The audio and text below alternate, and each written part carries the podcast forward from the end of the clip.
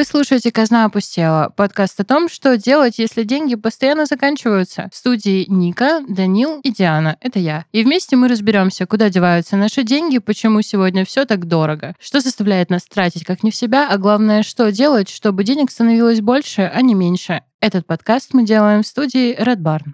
Спонсор этого сезона — инвестиционная компания «Цифра Брокер».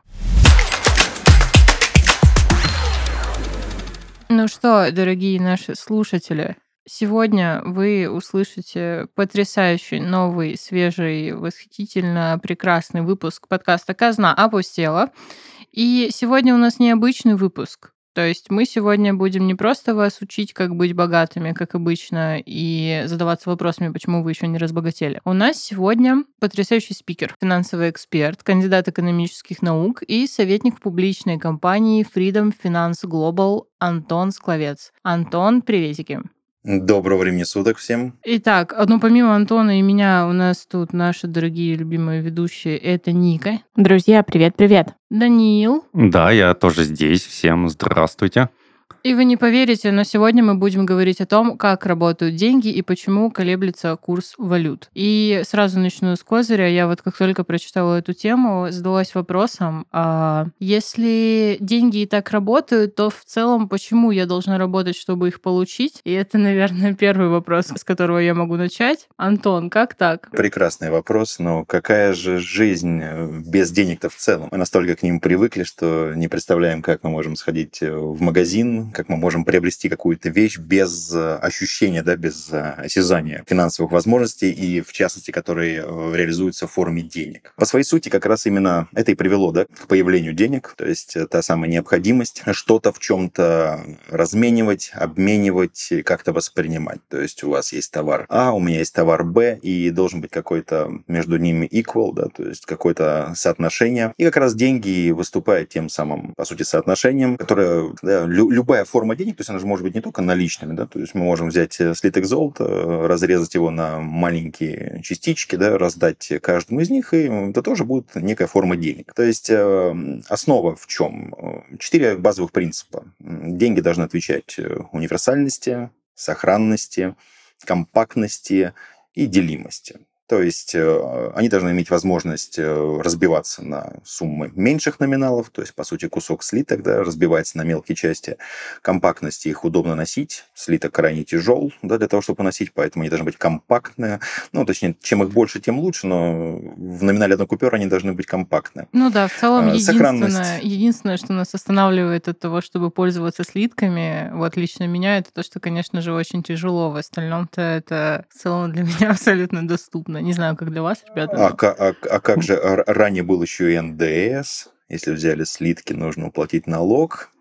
А если ты увез его из банка к себе домой, то у тебя должен быть как минимум сейф э, и т.д. и т.п. То есть там, в принципе, достаточно э, сложная процедура. Поэтому слитки, конечно, это здорово, когда они есть, но бегать с ними по улице крайне затруднительно. Сложно поспорить с этим. Да, верно так. Но, как, по крайней мере, как средство защиты они точно послужат, да, слитки. Ну, но не всегда как э, средство взаиморасчетов. Ну, это да. А, универсальность, да, универсальность, сохранность. То есть здесь речь о чем? О том, что мы должны понимать, понимать все дружно, да и принимать тот самый инструмент, в котором протекает взаиморасчет. Ну, то есть мы сейчас с вами вчетвером договорились, что у нас взаиморасчет, там, не знаю, в кактусах. И это для нас будут деньги. Но это будут деньги только наши, да, между нами четырьмя, потому что остальные это не примут. Поэтому общая признанность, да, то бишь универсальность, когда все люди признают э, ту самую, тот самый расчет, да, в чем он производится, и доверяют ему. Ну и бесспорно, как мы понимаем, что сами деньги, да, они обладают еще также ликвидностью, Помните, да, ликвидность у нас быстрота конвертации, то есть э, насколько ты можешь э, ими быстро обменивать. То есть если те самые наличные купюры, которые у нас есть в карманах, это абсолютно мгновенная ликвидность. Ведь каждый из вас может меня спросить о том, что а как же машина? Машина это тоже, по сути, деньги. Ну ведь мы можем ее продать и получить деньги. Но вот как раз проблема вот в этой ликвидности. Да? То есть машину нужно продать, нужно время, нужен покупатель, а, а то, на что нужны деньги, та самая идея, она может э, Поэтому, по сути, это мгновенная ликвидность, вот те самые купюры, которые находятся у нас. Ну, сейчас это элемент цифровизации, да, который присущ. То есть, ну так или иначе, в общем-то, цифровые деньги, либо просто деньги, они обладают мгновенно. Или приложил карточку, получил результат, отдал да, купюру, ну, получил разменный результат. Вот это то, о чем как раз откуда взялись деньги и как протекает процедура их работы. Далее, позволю себе несколько усложнить, далее мы можем перейти в денежные агрегаты, да, то есть э, агрегат абсолютно наличности, это М0 там и так далее. Антон, можно маленький вброс э, сделаю? Э, мне кажется, вот на ликвидности нужно остановиться. Диан, ты понимаешь, что такое ликвидность? А, ну, сейчас, подождите. Это не ликвидация. Нет, это я знаю точно. Я сейчас вспомню. Ну, короче... Не, мы, э, мы, мы, мы- здесь, в принципе, закончили. Я и хотел сказать, что денежные агрегаты, ребят, ну, это крайне сложная история, поэтому... Денежные что-то... надеюсь, что Я, я услышала слово денежные, это уже хорошо. Денеж, А. Денежные агрегаты. А, ну, это ага. агрегаты, которыми э, структурируется денежная масса. То есть Ага. агрегаты, которые выставляет Центральный банк, агрегат М0 это те самые наличные деньги, да, дальше М1 это и так далее. Ну, об этом, ладно, не будем говорить, на ликвидности поставим точку. Так, ну что, Ну, то тут- есть совет для нас, Диан, с тобой, это покупайте деньги. Ну, в целом, да. Да. Да. А ликвидность... Име- и- это- имейте деньги, имейте деньги. Ну, Их ладно, сначала... это, это- ну, это сначала нужно купить. Ладно. А ликвидность, это, по-моему... Блин, сейчас я вспомню. Дай боже мне Быстрота конвертации в наличные деньги. Да, обработала? Именно Да, быстрота. Я обработала. Ну, короче, если ты, например, э, засунула деньги в слиток, то тебе сложнее их достать оттуда. Или, например, в акции или в дом. Ну, То есть М. тебе сложнее, тебе придется там продать, да, найти покупателя, это время. Ой, очень удобно. У меня есть возможность сделать вид, то, что я это знал. Я это знал. Ну, молодец, Данил. Какой ты отличник. Нет, это на самом деле очень важная вещь, э, ребята, так без шуток. То есть, смотрите, вы приходите, допустим, в банк, да, и у вас есть э, вот те же самые акции или облигации на счетах, ну, в банках, инвестиционных компаниях и так далее. Да? А ведь они тоже не мгновенной ликвидностью обладают. То есть вы должны их продать, да, у вас идет время на какое-то, ну, пусть небольшое время, на вывод их, ну, так или иначе оно идет. Плюс не забывайте, что продажа машины, продажа дома, она может пройти мгновенно. Ну, то есть представьте, у вас есть Мерседес там или Крузак какой-нибудь, который стоит по рынку 5 миллионов рублей, а вы в рынок выставляете его за 2. Ну, сначала будут вопросы, что как, но это займет там 20 минут времени тест-версия, ну, то есть э, оценка Крузака. Все говорят, все супер. Его тут же покупают. Поэтому я сейчас к чему веду, если я усложняю для вас, это именно для вас, да, информация. А, Ликвидность – это вот быстрота получения, грубо говоря, нала без существенных дисконтов. Поэтому, когда мы говорим, приходим в банк и говорим, что у меня есть счета, у меня есть облигации, у меня есть банды, ну, об- облиги, да, у меня есть акции. Все говорят, какие акции у вас? Какие не в том, в какие компании вы вложились, а именно ликвидные или нет. То есть может ли банк в случае вашего провала, ну, финансового, быстро продать э, данные как бы инструменты для того, чтобы компенсировать ваши потери и долги перед банком? Так более-менее понятно стало? Ну Да, так теперь гораздо понятнее. Теперь осталось понять, откуда достать крузак, чтобы, его ликвидно За а, 2 миллиона, пристроить. точно. Да, да, да. Чтобы его ликвидно пристроить. Ну, Данил, и что, ты все понял? Да. Да. Мне понравилась часть сравнения с акциями. Мне больше понравилось, что Антон сейчас буквально, вот я смотрю на плеер наш, а, за 10 минут вместил то, что в меня пытались вместить два семестра в университете с а, экономикой. Эх, за это, за это и зарплату платят, а? Да, так, ну хорошо. И вот еще какой вопрос был на повестке. Мы, кстати, вот сегодня еще чем примечателен наш выпуск, тем, что мы наконец-то сбалансировали экспертную часть в нашем подкасте. Теперь мы не на одну Нику нападаем вопросами, и не одна Ника у нас представляет какой-то светлый разум в этом подкасте экспертный, а вот теперь еще и Антон с Никой. Поэтому, Данил, я предлагаю нам с тобой просто расстреливать вопросами наших Договорились. экспертов. А, Смотрите, как раз очень грамотный момент вы сказали. Этот момент называется диверсификация. То есть Знаком вы термин? диверсифицировали знания. Да, я знаю, диверсификация Вы- это когда у тебя вы- есть что-то вы, одно. Вы диверсифицировали вопросы между мной да, и да, Никой. да, да.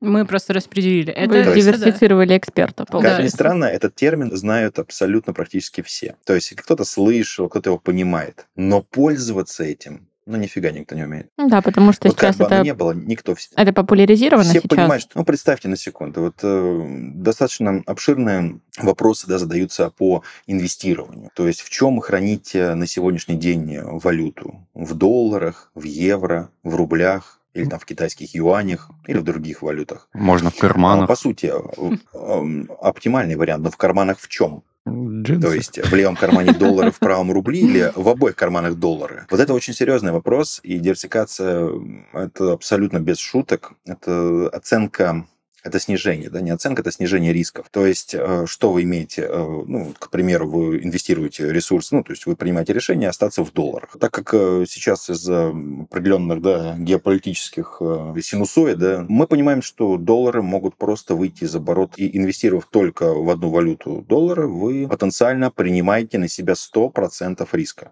Потому что завтра что произойдет? Центральный банк скажет, что, ребят, я готов скупать доллары, да, я их заблокировал на территории России, все, я готов их скупать, но цена скупки, как вы понимаете, будет совершенно другой. То есть вы э, допускаете риск. То, ну, то есть поэтому связано, лучше в разные в разных портфелях держать, скупать не какую-то одну валюту. Именно так. Ага. Именно так. Антон, именно Антон, а можно То у меня вы вопрос? риски. А, Конечно. Вопрос именно по валюте доллар. А вот э, ты Конечно. держишь сейчас э, часть э, своего портфеля в долларах? Я скажу немножко издалека, как, да, а почему издалека вы меня тоже в плечо поцеловали. По поводу долларов, я считаю, что любые деньги, они должны работать. Работать почему они должны? Это как бы, с одной стороны, очень умно звучит. Ну, конечно, все должно работать, должно приносить доход. Но мы же понимаем, что есть такие понятия, как инфляция, то есть обесценение денег. Когда сегодня проснулся с одним рублем или с долларом, а завтра его покупательная способность совершенно другая. Запомните основной, по сути, посыл. Э, деньги во времени только дешевеют. Самая дорогая, ну, то есть самая да, дорогая в плане времени история на сегодня. Завтра доллар, завтра рубль, завтра юань будет стоить по отношению к себе же дешевле, потому что есть такой термин инфляция. Теперь отвечая на вопрос. Сейчас, Антон, доллару можно, и... можно тут маленькую паузу? Да. Мне кажется, вот я вижу просто, я смотрю в глаза ребятам и вижу, как они увеличиваются. Да, тут чуть-чуть сакцентировать внимание. То есть вот эта вот история, э, я думаю, что вот все, и в том числе наши слушатели, слышали эту историю про то, что хранить, э, держать деньги в валюте, да? Ну, я думаю, это нередкая история. Вот да, про- да, просто да. они в валюте, там кто-то долларами там, забивал свои счета и вот э, радовался.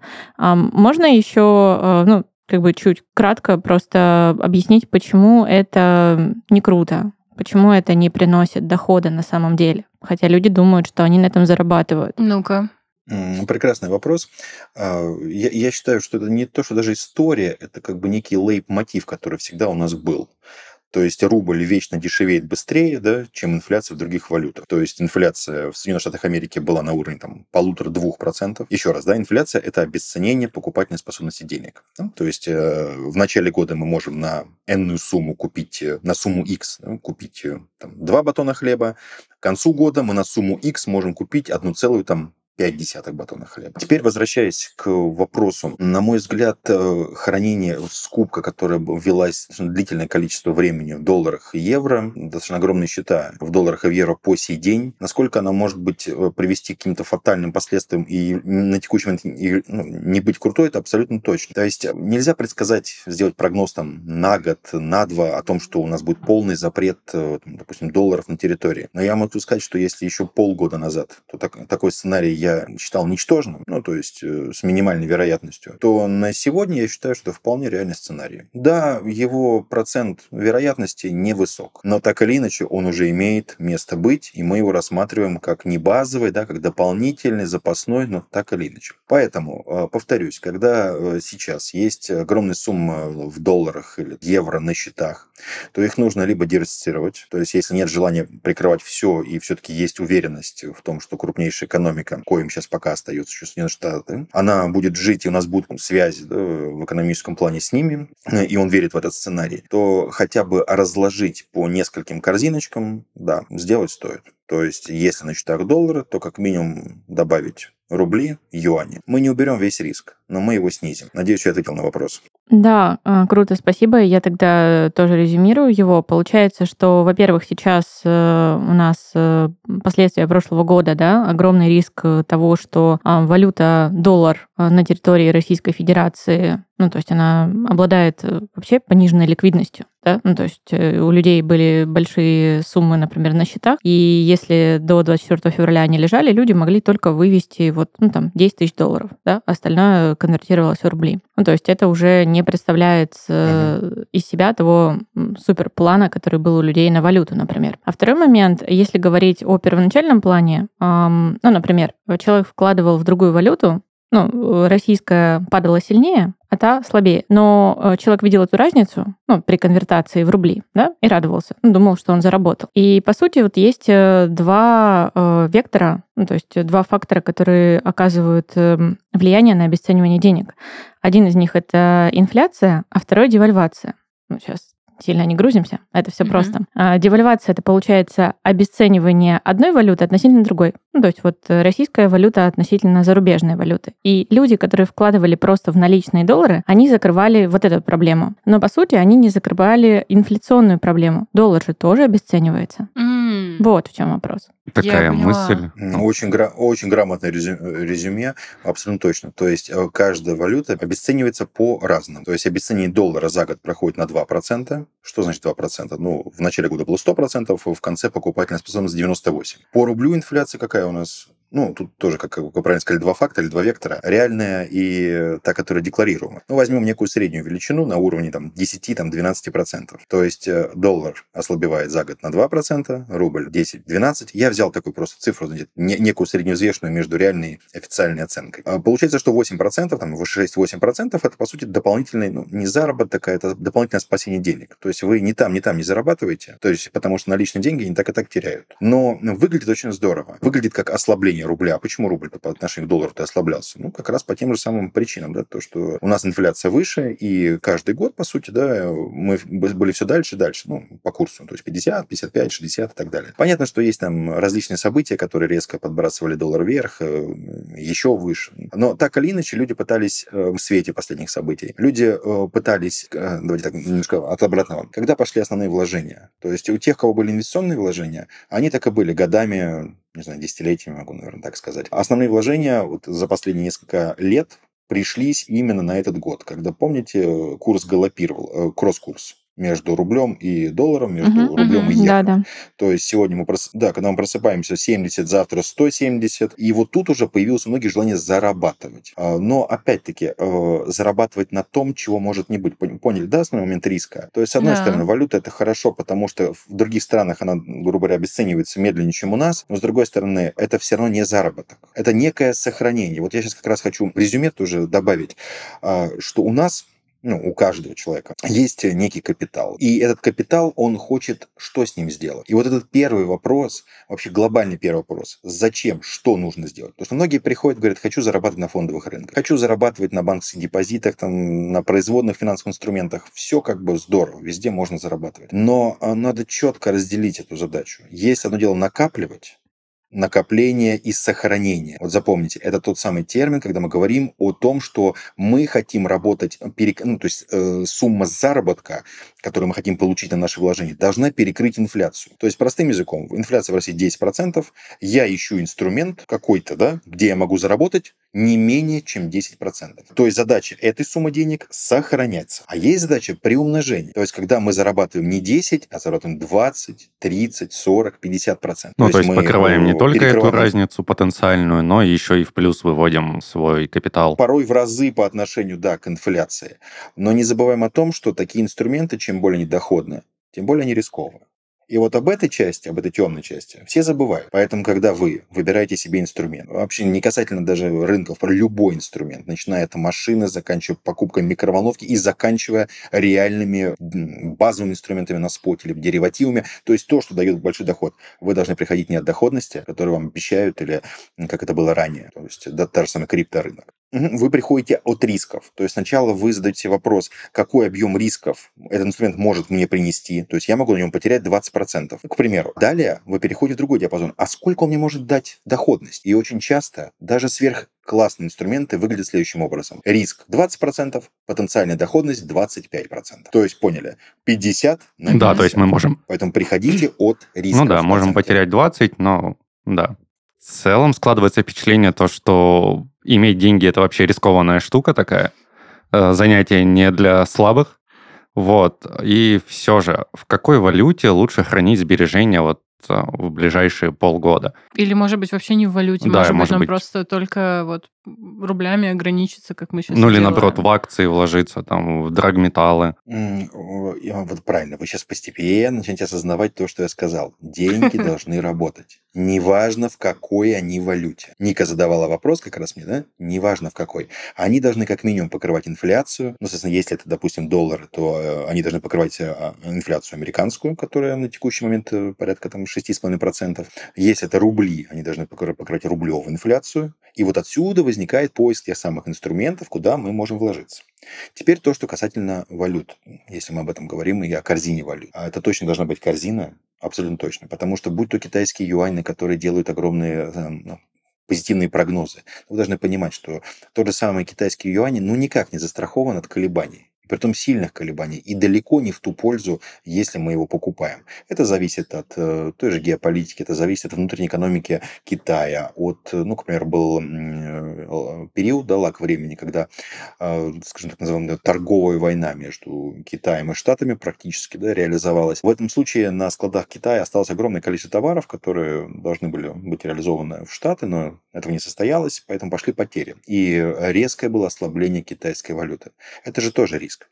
Поэтому, чтобы сбалансировать, если мы говорим именно об инструменте валюты, валюта это лишь один из инструментов. То есть в иерархии это выглядит так. Наличные деньги, далее э, инструменты с фиксированной доходностью, то есть это депозиты, облигации. Ну, вложил, получил конкретный процент на конце периода. То есть депозит, э, сейчас не подскажу точную ставку, но, допустим, на уровне там, 7% депозита, облигации чуть поболее, и в иерархии третий этап – это более рисковые инструменты. Как раз это акции, это производные финансовые инструменты. И здесь доходности уже намного выше. То есть здесь нужно уже далее говорить, это, это наверное, не предмет сегодняшнего нашего разговора, то есть здесь нужно далее говорить об оценке э, вот этих самых инструментов для того, чтобы подобрать максимально эффективные для себя. По поводу прогнозов по полугодовом интервале, да, то в принципе я не вижу там каких-то сверхопасностей есть люди, у которых есть только доллары. То есть я вижу некую стабильность курса 65-70 на это время. Может быть, там 72, ну то есть ниже укрепляться рубль не будет, выше тоже, скорее всего, не пойдет доллар, потому что у нас сейчас,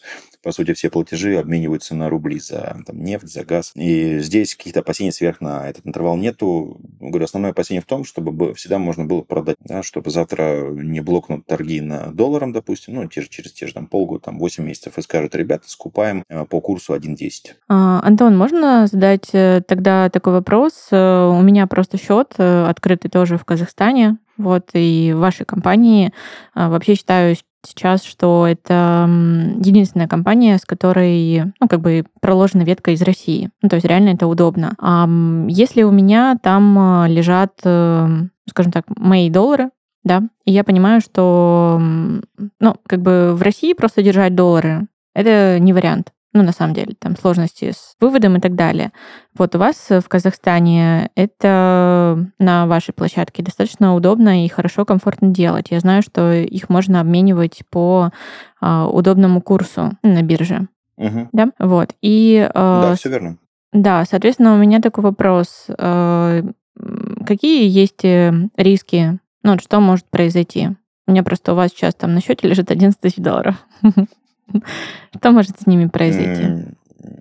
Ничего. Никаких рисков. А, а вот, э, Абсолютно. например, ты говорил о ну, варианте того, что, не, не знаю, там курс изменится и так далее.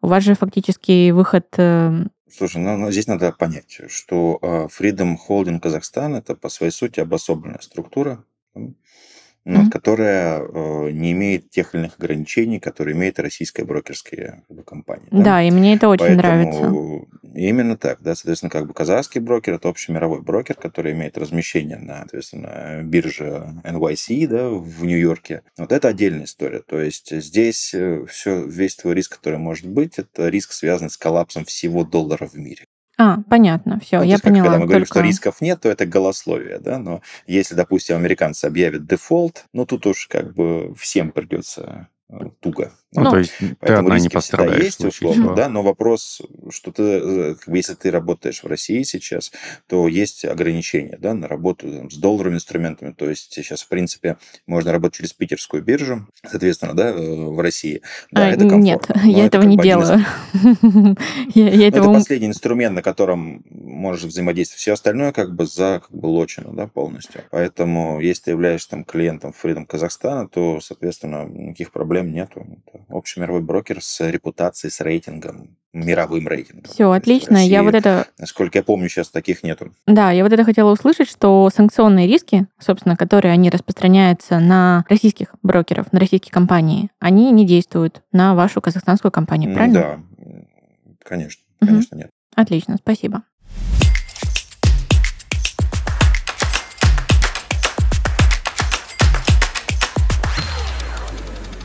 Инвестиции – доступный и современный способ увеличить или сохранить свой капитал. Однако в текущих реалиях даже опытные инвесторы боятся рисков и теряют деньги, ожидая лучших времен. В новой рубрике вместе с экспертами нашего партнера Цифра Брокер мы обсудим, где искать возможности в нестабильное время, с чего начать и как сделать кризис частью своей инвестиционной стратегии. О том, как работают брокеры, мы поговорили с экспертами инвестиционной компании Цифра Брокер. Вот что мы узнали.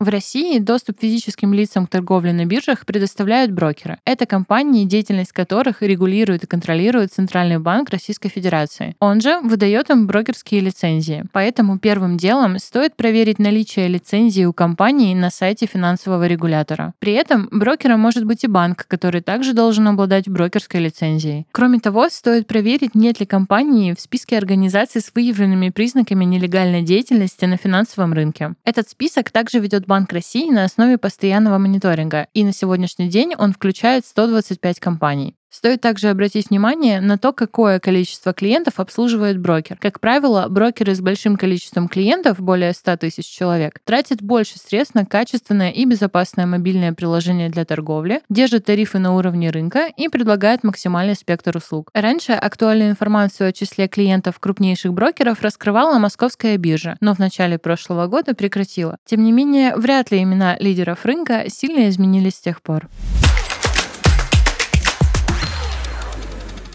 Открыть брокерский счет, чтобы начать инвестировать, поможет наш спонсор Цифра Брокер. А чтобы получить больше экспертных комментариев об инвестициях, слушайте подкаст «Казна опустела». Цифра Брокер — это новый бренд инвестиционной компании Freedom Finance, одного из крупнейших российских брокеров с почти 15-летним опытом работы. Компания обладает профессиональной командой с глубокой экспертизой в фондовом рынке и готова предложить клиентам лучшую поддержку, опытных консультантов и аналитиков, уникальные инвестиционные продукты и персональное сопровождение.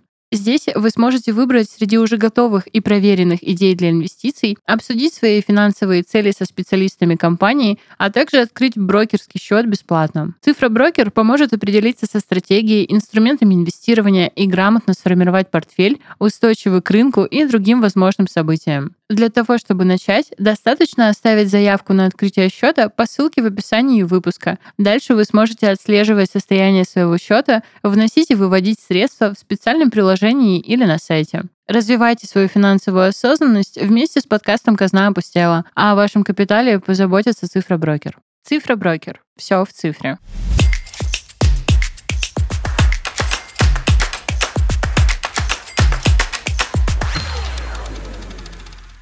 И теперь более наивный вопрос. А, вот мы столько говорили про валюты, и вот это, знаете, mm-hmm. это ко всем. В детстве, когда ты задаешься вопросом, типа, почему нельзя просто взять и напечатать деньги, вот у меня из э, этой же, наверное, сферы вопрос, возможно ли вообще единая валюта для вот всех стран? Кажется, как будто бы это было бы так удобно и классно. Понятно, что у всех есть своя экономика и все такое, но это было бы прикольно, мне кажется. Возможно ли такое вообще? Знаешь, э, ну, на самом деле нет. То есть, наверное, где-то, если мы придумаем какую-нибудь интересную фантастическую историю, возможно. Но проблематика в следующем. У каждой экономики у каждой экономики, ну, давайте не у каждой экономики, у экономики каждой страны, есть э, свой определенный потенциал. То есть то, чего они достигли, э, давайте так, чтобы это было несложно, на простом примере. Основная проблема Евросоюза в том, что есть страны ликвидные, назовем их так, да, то есть обеспеченные, надежные, с хорошим ВВП, да, то есть внутренним потенциалом. В общем, это Франция, Германия, да, в том числе, кого сейчас, сейчас все их меньше и меньше. А есть тройка всадников апокалипсиса. Португалия, э, наверное, уже сейчас не тройка, а четверка, ну, да, Португалия, Испания, Италия и Греция. Это страны с огромным количеством долгов. Так вот, представляете, что в Евросоюзе, евро, многие страны э, сохранили возможность внутренних своих валют. Именно с той целью, э, чтобы обеспеченные страны, ну, надежные страны, крупные, да, такие магиканины, вечно не помогали мелким странам. То есть одна валюта – это выравнивание всех балансов. То есть тогда мы просто как одна страна выглядим. Вот поэтому предрекают как бы раскол Евросоюза. Не потому что кто-то умничает и говорит, да, они развалится, потому что у них большие проблемы. То есть э, вот те, тех садников апокалипсиса, которых я назвал, там долгов так, что им лет пять ничего не есть и все время платить, платить, платить. Представляете, да? А в Германии такой нету. Значит, чтобы удержать Евросоюз, что должна Германия делать? Помогать э, этим странам. То есть выделяться дополнительные средства, да, на которые помогает, помогать экономикам этих стран. Но представьте, что что должна делать Германия? Она должна печатать. Ну, как она по-другому поможет? Она должна согласовывать с топовыми странами э, эту историю и печатать. Значит, что произойдет инфляция в, в еврозоне, она резко взметнется наверх. Вот, поэтому помните, да, то есть выровнять всех, это как примерно выровнять всех граждан. Можно по-другому ответить на вопрос. То есть мы, мы всех выровняем, и у всех зарплата будет, ну, к примеру, да, 15-20 тысяч долларов в месяц, то что случится? Мы разве будем жить хорошо? Мотивация Мы уже это будет. проходили. У всех бюджет да. что дальше? Бешеная инфляция, безработица, и мы скатимся опять на этот цикл, который был. Поэтому выровнять, к сожалению, не получится эту историю. Это можно группами выравнивать, как, э, еще раз повторюсь, по поводу Евросоюза. Есть западный мир, есть западные страны. Посмотрите, в Евросоюзе, это же вроде Евросоюз, это же все страны имеют равные как бы формально полномочия. Но они же четко делят на западников и на восточную. То есть угу. границы не проходят, но там западные страны Евросоюза, даже такую формулировку я слышал. То есть западные те, которые надежны, надежные, у тех, кого экономика посвежее. Ну, я надеюсь, я на вопрос ответил. А вот такой вот у меня вопрос, э, тоже, возможно, обывательский. Я же правильно понимаю, что вот про всадников апокалипсиса вы говорите про внешний долг этих стран? Да, то есть, ну, они как бы должны много да. денег. Да. А вот да. э, я смотрела, допустим, внешний долг США тоже там супер-супер огромный, там очень много цифр. А как это работает и Почему так? Ну, то есть кажется, как будто бы у США все хорошо, я Прекрасно. имею в виду про доллар. Прекрасно. О, это очень, это очень тонкий лед, о котором вы сейчас сказали, очень тонкий лед. Смотрите, я сейчас связку попробую построить, попробую, точнее, не построить, а попробую простым языком ее построить. Э, в Штатах есть долговые обязательства. Что делает э, часть мира, которому нужны деньги? Часть мира выкупает долговые обязательства Соединенных Штатов. Ну, то есть Америка, грубо говоря, говорит, ребят, кому бабки нужны, да? Вот я, у меня есть как бы перечень долговых обязательств, хотите, выкупайте их, а, и вы будете вместе со мной расти. Получается, что Соединенные Штаты Америки на текущий момент, они а, впали в зависимость от, то есть, ну, не впрямую, не воспринимайте это прям прямой текст, просто они впали в зависимость от долговых стран. То есть, если сейчас вот те страны, которые имеют огромное количество долгов, они начнут их возвращать, в Штаты, они же банкротами, то есть вот эти страны, да, то они Штатам что будут возвращать? Ноль. Значит, долги Штатов могут взметнуться наверх еще быстрее. Mm. И действительно вы правы, что 30 триллионов стали долг Соединенных Штатов Америки. И по сути, да, действительно, если бы доллар не был бы общемировой признанной валютой, то, к сожалению, мы бы ему давно уже подписали бы финал.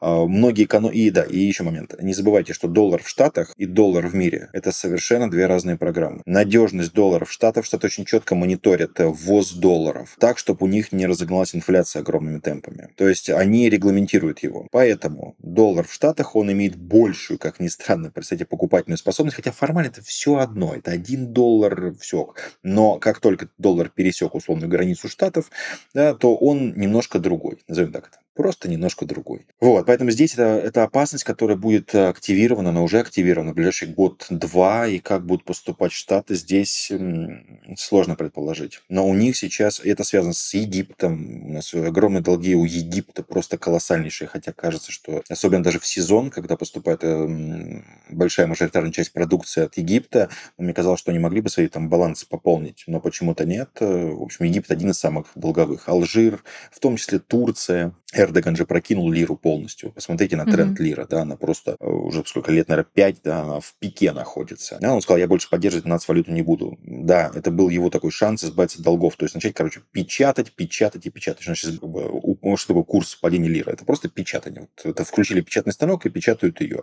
А это инфляция. Посмотрите, лира по отношению ко всем валютам ослабла, э, инфляция в Турции, для тех, кто не слышал, сейчас 89%.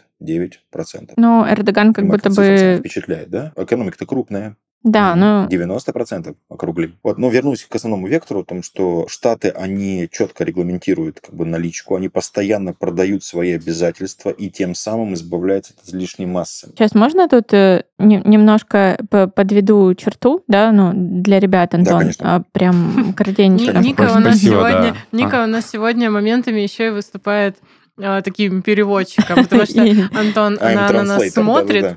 Да, она просто на нас смотрит сейчас, а вы-то у нас удаленно, она нас смотрит, и когда она видит, что у нас в глазах где-то 404 error not found, она нам быстро все это переводит. И Антон очень крутые вещи рассказывает. Да. Действительно, вот с долгом Америки вот такая ситуация. Ну, то есть, если коротко, собственно, когда Америка устаканилась как самая там, устойчивая, да, там, крупная экономика, здесь можно поспорить, да, в различных пересчетах э, с Китаем, если их э, считать. Но, собственно, Америка представитель развитого рынка, то есть экономика устойчивая. Болтанки нет, как на развивающихся рынках. И, э, собственно, то, о чем Антон говорит, что развит, э, ну, там, другие развитые или развивающиеся страны вкладывают туда свои деньги, то есть они, по сути дела, инвестируют Мгм. да, в американский долг. Ну, то есть они вкладывают туда свои деньги, да, там, и Америка как бы им, она берет эти деньги и платит им определенный процент, да. Это называется treasuries, ну, то есть э, американские там облигации. Мгм. И у меня вот такой вопрос, Антон, еще и к Нике тоже, и вообще в целом. Ты говорил про инфляцию, в частности, вот последняя была Турция, да, там а, очень большой такой процент. Да. И у меня вопрос, почему и вообще возможно ли, чтобы вот правительство той или иной страны, вот э, они анализируя внутреннюю ситуацию, да, экономическую, такие, типа, у нас что-то беда, у нас вот э, почти 90% инфляция, а давайте мы возьмем да заморозим цены. И просто, ну, кажется, как Это, будто бы... это, к сожалению, невозможно. Произойдет нарушение рыночных принципов. И что произойдет? Смотрите, то есть, в принципе, ну, опять, если пофантазировать, можно Мгм. да, заблокировать инфляцию. Но часть бизнесов, да и не- немалая часть бизнесов, станет крайне неуспешной. То есть сегодня пекарня а, продает, давайте простым примером, там, огромный объем батонов, да, а, и с каким-то интервалом времени она их индексирует. Ну, то есть э, повышает стоимость. Мы говорим, больше батона не будут повышать стоимость. Вот есть там 25 рублей за батон, так оно и будет. У пекарни так или иначе растут расходная часть. Э, Допустим, часть сырья, она может быть где-то закупаться. И не обязательно только в этой стране. Ну, то есть, представьте, масштабируйте Мгм. мой пример, не пекарня, а, допустим, одежда, автомобили. То есть, экономика-то почему глобализировалась? Потому что вся взаимосвязана. Когда там, допустим, тоже Россию там выкидывают из экономического цикла, ну, все это же ну, экономические взаимосвязи. Все же понимают, что это невозможно. Банальный пример, ну, то есть, наверное, технически можно предположить, но на самом деле нет. У нас есть, э, грубо говоря, там 4-5 металлов, которые используются в огромном количестве микросхем. И для того, чтобы их изменить, уйдут годы. То есть, ну, это я сейчас ушел от тематики, но суть в том, что ограничить можно как-то ее регулировать. Но тогда мы вернемся, откатим да, весь прогресс далеко назад, потому что мы фиксируем цены, и, вы понимаете, весь прогресс, да, ведь он создается порой на более дорогой ресурсной базе, он не сможет расти, потому что нельзя будет больше зарплат платить, нельзя будет покупать дорогостоящие какие-то да, микро там, э, элементики, Поэтому любая регуляция инфляции влечет к регуляции экономики. Если экономика регулируема, то значит она уже не рыночная, да? то есть она полностью находится под государством. Мгм. Ну, тогда осталось только грани, границы закрыть, и все. В этом случае, наверное, можно сделать. При Вот. закрытии границ в рамках одной страны потенциально можно ограничить, наверное, инфляцию. Вот да, я, кстати, вот пока ты все это говорил, я вспомнила, мне внезапно флешбеком э, в мою голову буквально всплыли знания из экономики про команду административную, а, рыночную, Воу, и, и воу. вот, и вот это вот все. Кажется, как будто бы это все связано, да?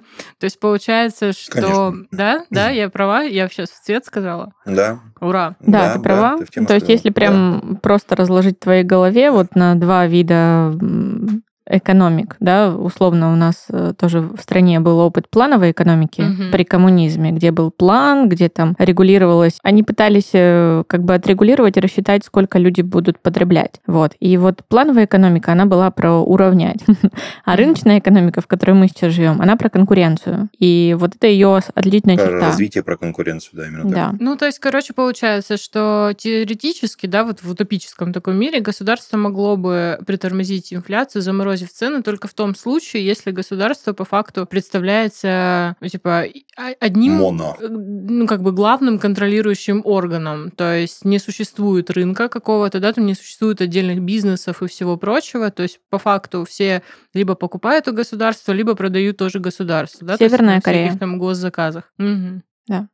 Северная Корея, Абсолютно точно. Кстати, еще был у нас момент, мне кажется, Ника говорила его, о том, что можно ли поспорить по поводу объема экономик США и Китая. Может быть, некий совет, рекомендация. Экономику Китая нельзя посчитать. Да, да. А, я... Как сказала Компартия, да, так и будет.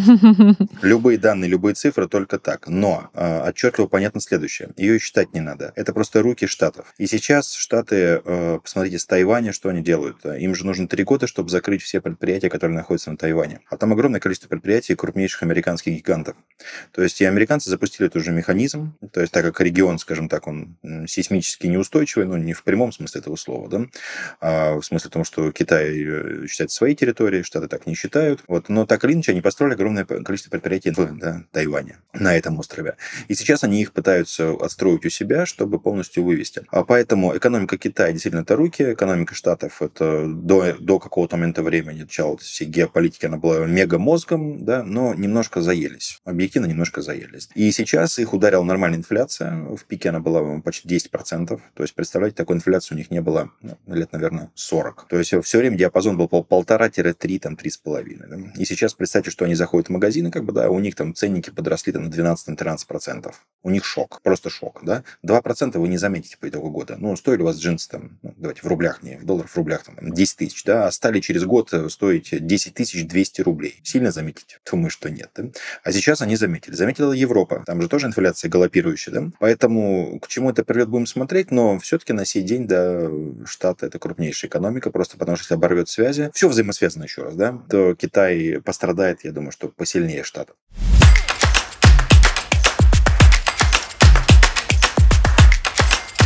Ну что же, Антон, во-первых, большое спасибо. Мы прям э, как будто растворились в потоке бесконечного вечного, и помимо каких-то конкретных вопросов, которые были поданы очень интересно, ответы на эти вопросы я имею в виду, еще и задумались, мы сегодня поговорили и про геополитику, и про то, что слитки, оказывается, Данил, нельзя носить, а ты это делаешь Но постоянно. ими можно защищаться. Но ими можно защищаться. В темном Радует. переулке ты всегда можешь отбиться слитком золота. Радует, что есть. когда ты несешь слиток и тебе тяжело, государство всегда тебе поможет. Да, И сделает твою ношу легче.